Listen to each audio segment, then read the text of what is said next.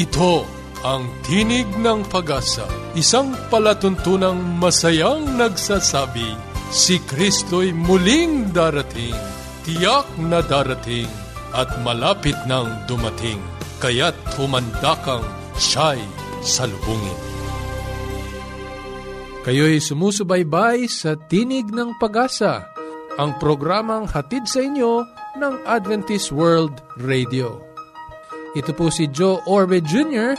Ako po ay mananatiling kasama ninyo sa pagtatanghal dito pa rin sa inyong natatanging programa, Tinig ng Pag-asa. Samahan niyo kaming muli sa loob ng kalahating oras sa pagtuklas at pagtalakay ng mga sipi ng pag-asa mula sa aklat ng buhay. Maligayang araw po muli sa ating mga kaibigan. Kayo pong mga sumusubaybay dito sa ating programa sana po ay datnan kayo ng pagtatanghal pong ito na nasa mabuting kalagayan sa ating Panginoong Hesus. Kung nais nyo pong tumanggap ng ating pong mga libreng babasahin na nais po naming mapa sa inyong kamay sa lalong madaling panahon, maaari po kayong mag-text ng inyong kompletong pangalan, ng inyong pong kompletong tirahan sa aming pong mga numero Globe 0915 571-9957. At gayon din po sa aming smart number 0920-207-7861. Sa ating pong talakayang pangkalusugan, pag-uusapan po natin ang skin cancer. Papaano po ito nakukuha at saan po ito maaring nanggagaling? At ano pong idudulot nito sa ating katawan. Lahat pong yan, kasama nating muli si Sister Joy. Sa ating pong pag-aaral ng kasulatan, tayo po'y magpapasimula sa panibagong paksa at kapanapanabik po ang ating paksa sapagkat ito ay si sentro sa paksa po ng pananalangin. Tayo po'y dadako na sa ating talakayang pangkalusugan. Sister Joy? Paging Dr. Rodriguez, you're needed at room 321. Dr. Rodriguez, Mrs. Martinez, kailangan na po nating idealisis ang asawa ninyo. New outlook and a healthy lifestyle makes a big difference. Adventists care. Sa aming magigiliw na tagapakinig, kamusta po kayo? Aking binabati si Ma'am Nati Estapon kasama si Dan M. at ang buong pamilya na nakikinig. Sana itong ating pag-uusapan ay kapaki-pakinabang sa inyo. Itong ating tatalakayin ay di masyadong napapansin na cancer hanggang di ito napapasailalim sa pagsusuri ng isang doktor dahil akala natin ay normal lamang na kondisyon ng ating balat ito. Titingnan natin. Ang cancer sa balat ay isa sa pinaka-common na cancer sa katawan. Ito ay maaring may kulay na matingkad na pula o maaring walang kulay din. Tutukuyin natin ang squamous cell carcinoma o cancer sa balat na walang kulay pero maaring kumitil ng buhay. Ang dahilan ng squamous cell carcinoma ay sobrang babad ng balat sa init ng araw o mainit na ilaw ang araw ay may ultraviolet rays at nakakasira ito sa balat. Isa pang dahilan nitong sakit na ito ay ang human papilloma virus or HIV. Ito ay nakukuha sa pamamagitan ng pakikipagtalik. Kaya kahit hindi naaarawan ng isang tao, ay maari siyang magka-cancer sa ganitong paraan at nakikita itong mga simptomas na ito sa masela na bahagi ng katawan ng babae o maging ganun din sa lalaki. O kaya naman may mga tao na nakakadanas ng organ transplant at nangangailangan ng paggamot upang maiwasan ang rejection ng transplant na ginawa sa kanya. Itong pangyayari ay maari din na magtulak sa pagdevelop ng cancer sa balat sa paglipas ng panahon dahil ang chemotherapy ay isang kadahilanan ng squamous cell cancer. Ang pinaka-common na simptoma ay pagkakaroon ng matigas at flat na pulang bukol sa balat na palagi na nasisikatan ng araw. Sa mga di normal na pangyayari, ito ay nakikita sa mukha, bibig, tainga, leeg, braso at kamay. Ang balat ay natutuklap at nagsusugat sa paglipas ng panahon o di kaya ay minsan namamaga ito. Paano natin malaman na pwede ang isang tao magkaroon nito? Kung ang isang tao palaging nasa ilalim ng araw, malaki ang posibilidad. Mas mataas ang pangyayari kapag naninirahan siya sa mainit na lugar at bulubundukin o kapag lagi ang isang tao sa ilalim ng araw dahil sa hanap buhay o kahit nung kabataan pa niya, ito ay may posibilidad na at risk na siya sa sakit na ito.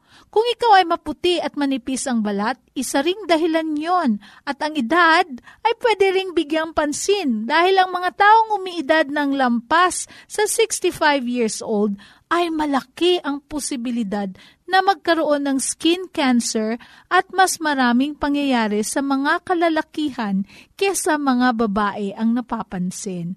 Ang mga nagdiagnose ng maaga at nagagamot ng mga sakit na ito ay gumagaling, habang ang di nagagamot ay nagkakaroon ng komplikasyon at lumalala at maaring maagang dahilan ng kamatayan. Kapag di nagamot, ito ay lumalaki, lumalawak, at tumutubo, kumakalat hanggang sa maabot ang lymph nodes, ang muscles, ang cartilage at kahit ang buto natin ay naaabot ng metastasis nitong sakit ang mga malalaking tumor na mahigit sa isang inch in diameter pag nakita ng doktor ay siguradong may metastasis na. At ang mga squamous cell cancer na nadadiagnose at nakikita sa bibig o sa tenga, kahit anong gamot na ginagawa nito, paulit-ulit itong lumilitaw.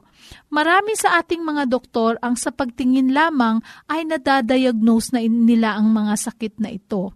Kaya ang squamous cell cancer ay pwedeng matanggal sa pamamagitan lamang ng minor surgery o paggamit ng liquid nitrogen kung maliit pa lamang ang bukol sa ilong, sa tenga, sa pilikmata, sa scar na di magandang tingnan. Ang ibang hospital ay gumagamit ng laser therapy at gumagamit ng malakas na ilaw upang i-vaporize ang mga abnormal na balat at maiwasan ang pagkasira ng balat sa paligid nito.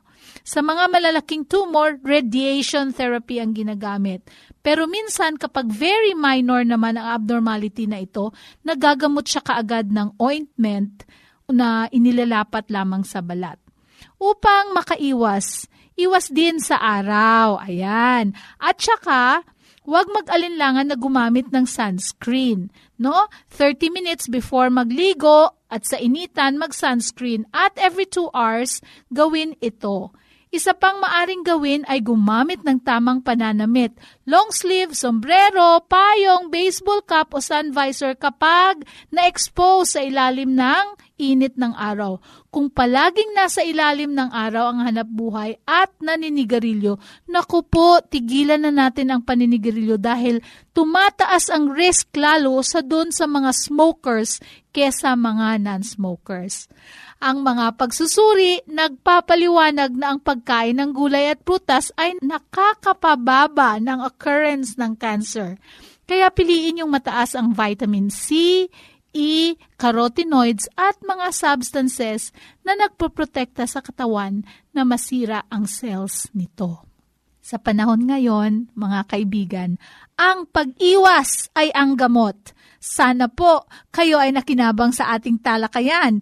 Ipanalangin po natin ang ating mga pasya. Kaya kung meron po kayong mga katanungan, inyo pong i-text sa globe number 0915-571-9957 o smart number natin 0920-2077861. Ito po ang inyong lingkod, Joy Orbe. Magandang hapon po. Yes, Dad and Mom are coming. I wish my parents will come too. The best way to spend time? It's with family. Adventists care. Maraming salamat muli, Sister Joy. Tayo po'y mag-aaral na ng kasulatan at ang paksa po sa loob ng labing dalawa na pagtatagpo ay pag-uusapan natin ang pananalangin. Sa buong sanlibutan. Sa isang pagsusuri, tinatayang mayroon pong 84 na porsyento ng mga sinuri ang nagsasabing sila'y regular na nananalangin sa nakalipas na sanlinggo bago po isinagawa ang pagsusuri. Marami po sa kanila ang nagsasabi na nakakasumpong sila ng katiwasayan at kapayapaan at pananagana sa kanyang pananampalataya sa tuwing sila po ay lumalapit sa Diyos sa pananalangin. Ano nga ba itong pananalangin na ito? Simulat sa pool na nilalang ng Diyos ang tao, kanyang nakakausap ang kanyang manlalalang ng harapan. Hindi kinakailangan ng ibang pamamaraan sapagkat sa kabanalan at katwiran ng ating Panginoon, nakakasumpong ng kaluguran ang tao. Nais niya na manatili sa presensya ng Diyos. Ano pat nang ang tao ay magkasala, ang sabi ng banal na kasulatan sa Isayas, pinapaghiwalay ng kasalanan ang tao sa Diyos. Hindi nagtagal nang ang tao ay lisanin ang presensya ng Diyos nang dahil sa kanyang mga kasalanan, naging mahirap ang pakikipag-usap sa Diyos. At minarapat ng Panginoon na ang tao ay patuloy na makipag-usap sa Kanya. Kaya't mapansin nyo sa tala ng banal na kasulatan sa Henesis Kapitulo 4 ang talata ay 26 sa kauna-unahang pagkakataon, itinala ng banal na kasulatan ang pagtawag ng tao sa Diyos. Bagamat napahiwalay ang tao sa presensya ng Diyos ng kanyang kasalanan, ipinagkaloob ng Panginoon ang pananalangin upang patuloy na makipag-ugnayan ang tao sa Diyos. Pakinggan yung sinasabi ng Henesis Kapitulo 4, ang talata ay 26. At nagkaanak naman si Seth ng isang lalaki at tinawag ang kanyang pangalan na Enos. Noon ay pinasimulan ng mga tao ang pagtawag sa pangalan ng Panginoon. Marahil nang lisanin ni Adan at ni Eva yung ating mga unang magulang, no? ang kanilang tahanan sa halamanan ng Eden na kung saan malaya silang nakikipag-usap, nakikipagtalakayan sa Panginoong Diyos lubha nilang ikinalungkot at hinanap-hanap ang ganitong pakikipag-usap sa Panginoon. Subalit ang kasalanan ay tuluyan ng pinapaghiwalay ang tao sa Diyos. Sa paglipas ng mga henerasyon, sa mga isinilang na anak ni Eva, paulit-ulit na sinasaysay nila ang ganitong magandang karanasan sa pakikipag-ugnayan sa Diyos. Subalit, katulad nga ng ating nabanggit, naging mahirap na ang makasalanan ay manatili sa presensya ng Diyos. Kaya't napakabuti ng Panginoon, ipinagkaloob ang pananalangin upang patuloy na makipag-ugnayan ng tao sa ating Panginoong Diyos. Hindi kailanman pinabayaan ng Panginoon ang kanyang mga anak. Maging sa lumang tipan nang ang ating Panginoong Yesus ay nagkatawang tao at nanirahan kapiling ang kanyang mga nilalang ipinakita ng Panginoon ang kahalagahan ng pananalangin. Ang katunayan, itong pananalangin ay hindi lamang pakikipag-ugnayan sa Diyos, kung hindi ito ang buhay ng ating kaluluwa at pananampalataya. Kaya't nabanggit sa banal na kasulatan sa 1 Tesalonika, manalangin kayo ng walang patid. Sapagkat kung ito ang buhay ng ating kaluluwa, sa oras na tumigil tayong huminga, mamamatay tayo. Gayon din sa ating pananampalataya. Pagka ang isang nananalig sa Diyos ay tumigil sa pananalangin at pakikipag-ugnayan sa Diyos, tuluyan din siyang mamamatay sa kanyang espiritual na kalagayan. Kaya't hindi katakataka na ang ating Panginoong Hesus, bagamat hindi nagkasala, bagamat malapit sa kanyang Diyos Ama, bagamat matibay sa kanyang pananalig, ay inugaling manalangin sa Diyos bago pa man sumikat ang araw. At sa paglubog ng araw, bago siya mahimlay, nananalangin ang ating Panginoong Hesus. Kung papaano na ito'y pinakita ng Panginoong Hesus sa kanyang buhay, hindi ba't marapat din na katularan natin na tayo'y manalangin? Opo, ang pananalangin ay hindi agimat o di kaya'y spare tire, no? kung tawagin nila, na kung wala na tayong paraan na makamtan ang ating kahilingan o di kaya ang ninanais natin, eh, gagamitin natin ang pananalangin. Wala pong magic sa pananalangin.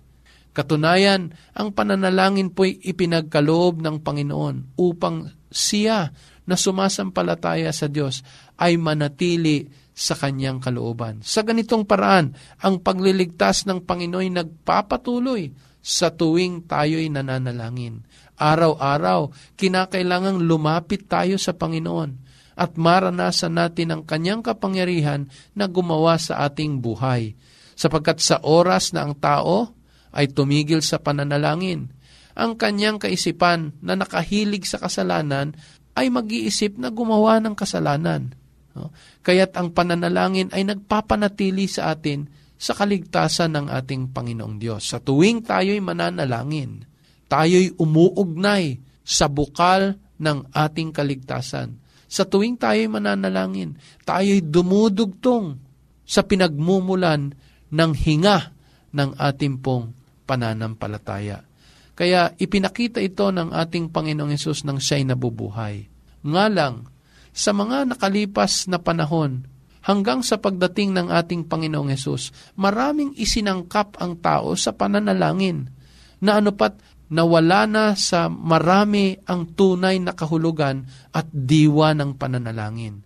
Marami dito'y sinangkapan nila ng mga panlabas na anyo ng kabanalan at idinugtong sa pananalangin.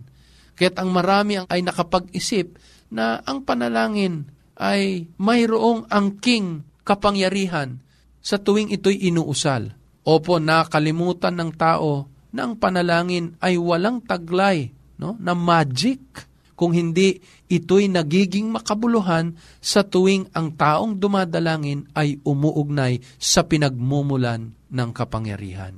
Kaya't kung inyo pong titingnan ng tala ng Mateo Kapitulo 6, makikita ninyo na maraming sinangkap ang mga pariseyo sa kahulugan ng pananalangin at pakikipag-ugnayan sa Diyos. At ito'y naging panlabas na anyo ng kanilang kabanalan. Ang marami sa kanila ay dumadalangin ng malakas sa mga publiko.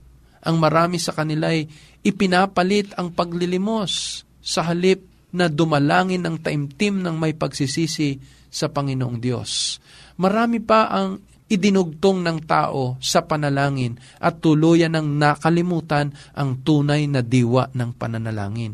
Ang iba sa kanila ay paulit-ulit na inuusal ang kanilang pananalangin na wala na itong tunay na kabuluhan sa kanilang mga buhay.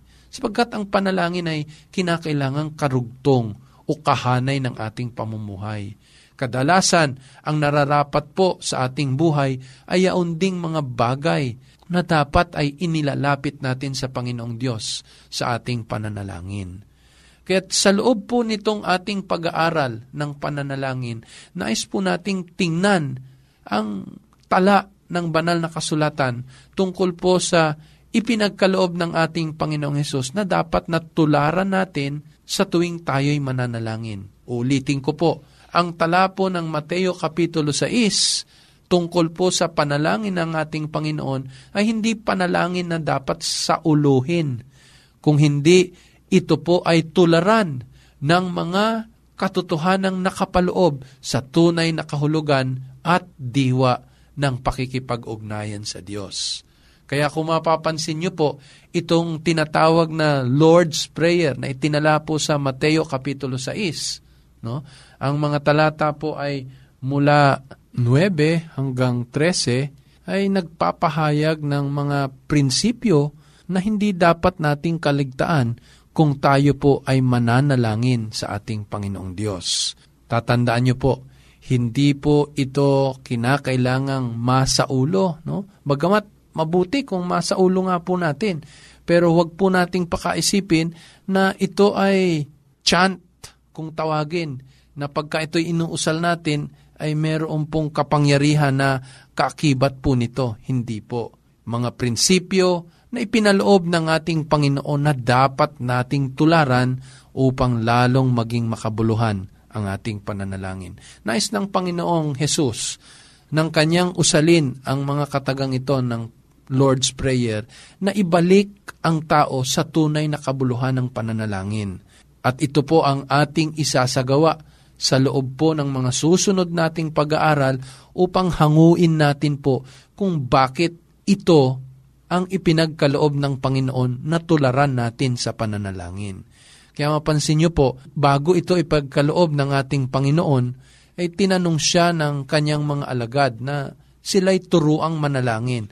At ang sabi ng Panginoong Yesus eh, sa talatang 9, magsidalangin nga kayo ng ganito.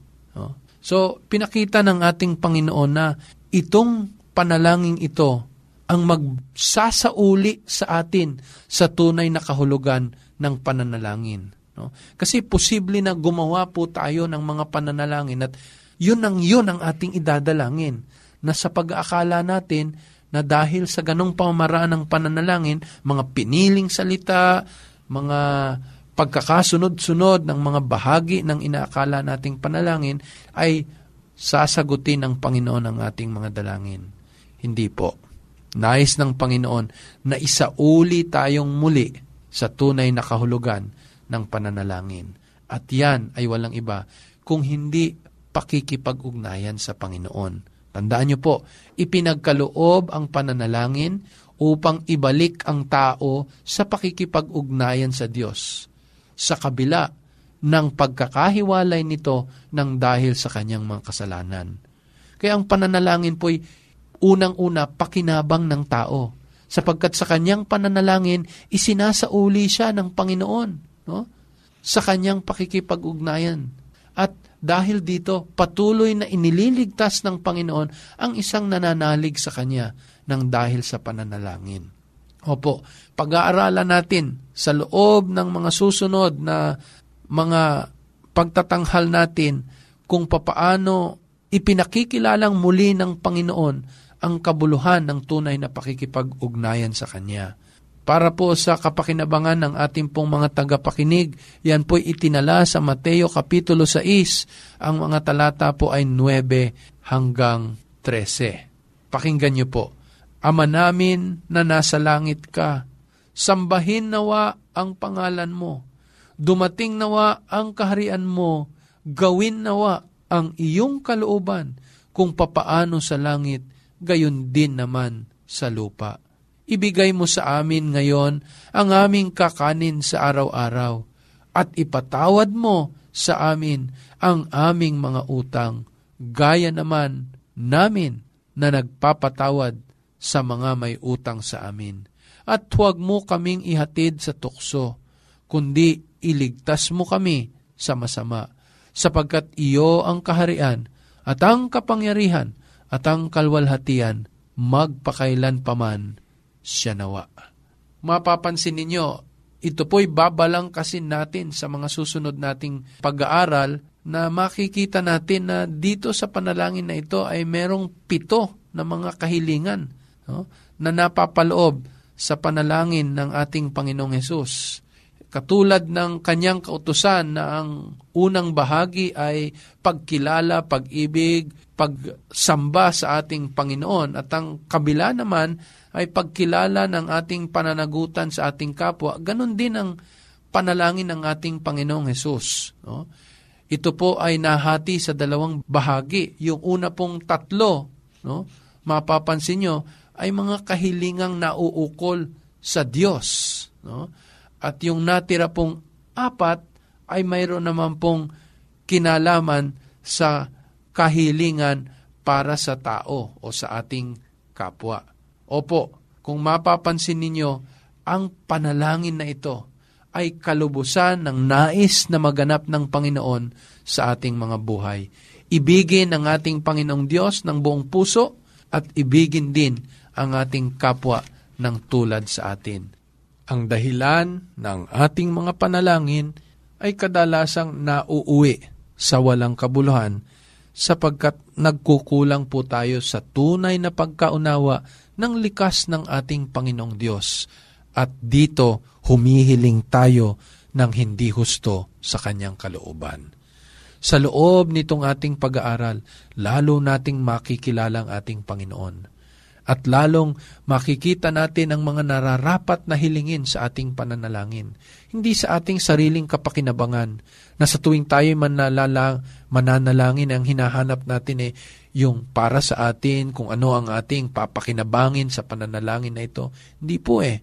Ang kalooban ng Panginoon sa tuwing tayo'y mananalangin, lalong mahalin natin ang ating Panginoong Hesus, lalong mahalin natin ang ating Panginoong Diyos at matututunan nating ibigin ang ating kapwa, humiling para sa ating kapwa sapagkat ito ang kalooban ng ating Panginoong Hesus. Opo, susundan natin ang ating mga pag-aaral na ito at naniniwala po ako na lalong magiging kapanapanabik at makabuluhan ang mga panahon ng ating pananalangin.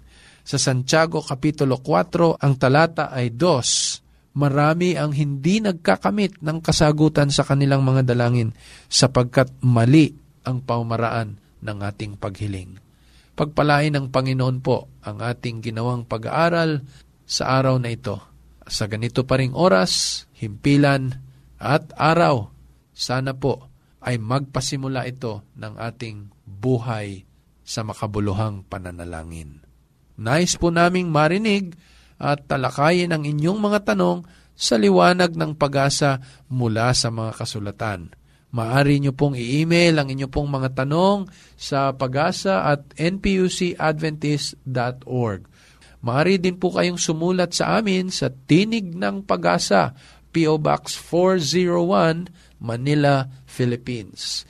Pwede rin po kayong mag-text ng inyo pong mga katanungan sa globe number 0915-571-9957. Ulitin ko po, yan ay 0915-571-9957. At sa amin pong smart number, 0920-207-7861. 0920-207-7861. 1. Muli, ito po si Joe Orbit Jr. hanggang sa susunod na pag-aaral sa Roma 15.4 sa pamagitan ng pagtitiis at pagaliw ng mga kasulatan ay mangagkaroon tayo ng pag-asa.